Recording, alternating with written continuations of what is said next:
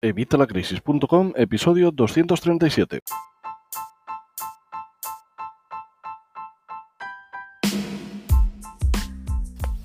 Hola, buenos días, buenas tardes o buenas noches. Soy Javier Fuentes de Vitalacrisis.com y hoy vamos con otro término para nuestro diccionario financiero.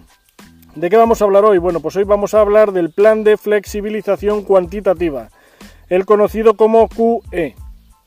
Vamos a ver, habrás oído seguramente mil veces en ocasiones en la radio, en televisión, habrás leído en prensa que el Banco Central Europeo, y no solo el europeo, ahora mismo estoy hablando del europeo porque te voy a hablar de este plan, pero en cualquier caso, cualquier banco central que estaba inyectando capital dentro de los estados, pues imagínate por ejemplo en el, en el banco en, en el estado español a coste cero o casi cero para eh, mejorar la economía, para mejorar las finanzas del país. Bueno, pues que sepas que esto es mentira, esto es totalmente falso.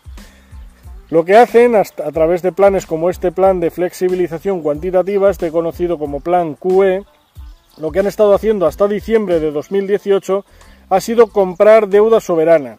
Lo que hacen, ¿cómo lo hacen? Bueno, pues a ver, eh, el Tratado de Funcionamiento de la Unión Europea en el artículo 225 prohíbe expresamente que el Banco Central Europeo, te hablo del europeo porque estamos hablando de este plan, pero ya te digo, todos es igual. El Banco Central Europeo no puede inyectar dinero en los estados. No puede, está prohibido por el artículo 225. Entonces, ¿qué hace el Banco Central Europeo? Pues lo que hace es dar este dinero, este dinero que está dando a expuertas, un dinero muy amplio para inyectarlo en la economía. ¿Y cómo lo inyectan en la economía? Pues inyectándolo en los bancos eh, de los estados, los bancos centrales y los bancos privados.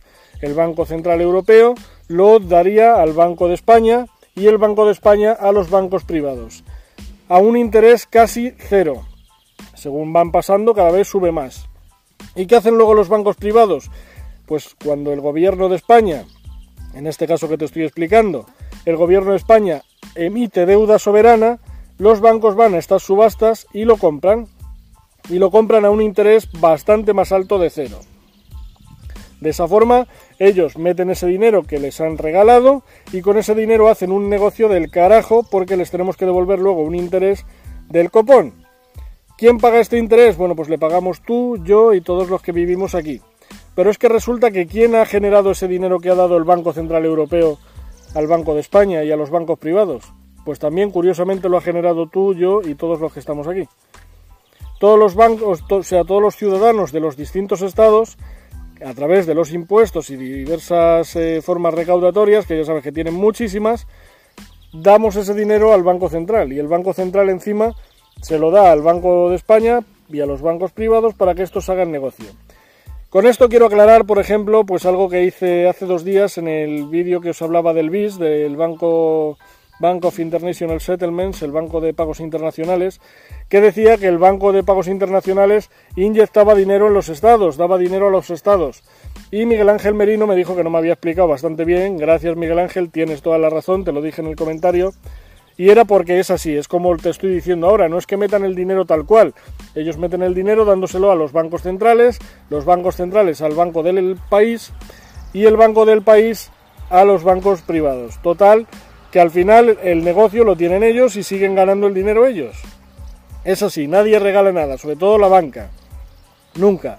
Pero bueno, con esto creo que entenderás este plan QE, este plan de flexibilización cuantitativa, en qué consiste y dónde está el negocio y quién está haciendo el negocio, que una vez más vuelven a ser los de siempre, los bancos privados, y luego estos bancos privados devuelven ese dinero al banco de al banco al banco de España y el banco de España al banco central a un interés casi cero cuando ellos han cobrado un interés altísimo.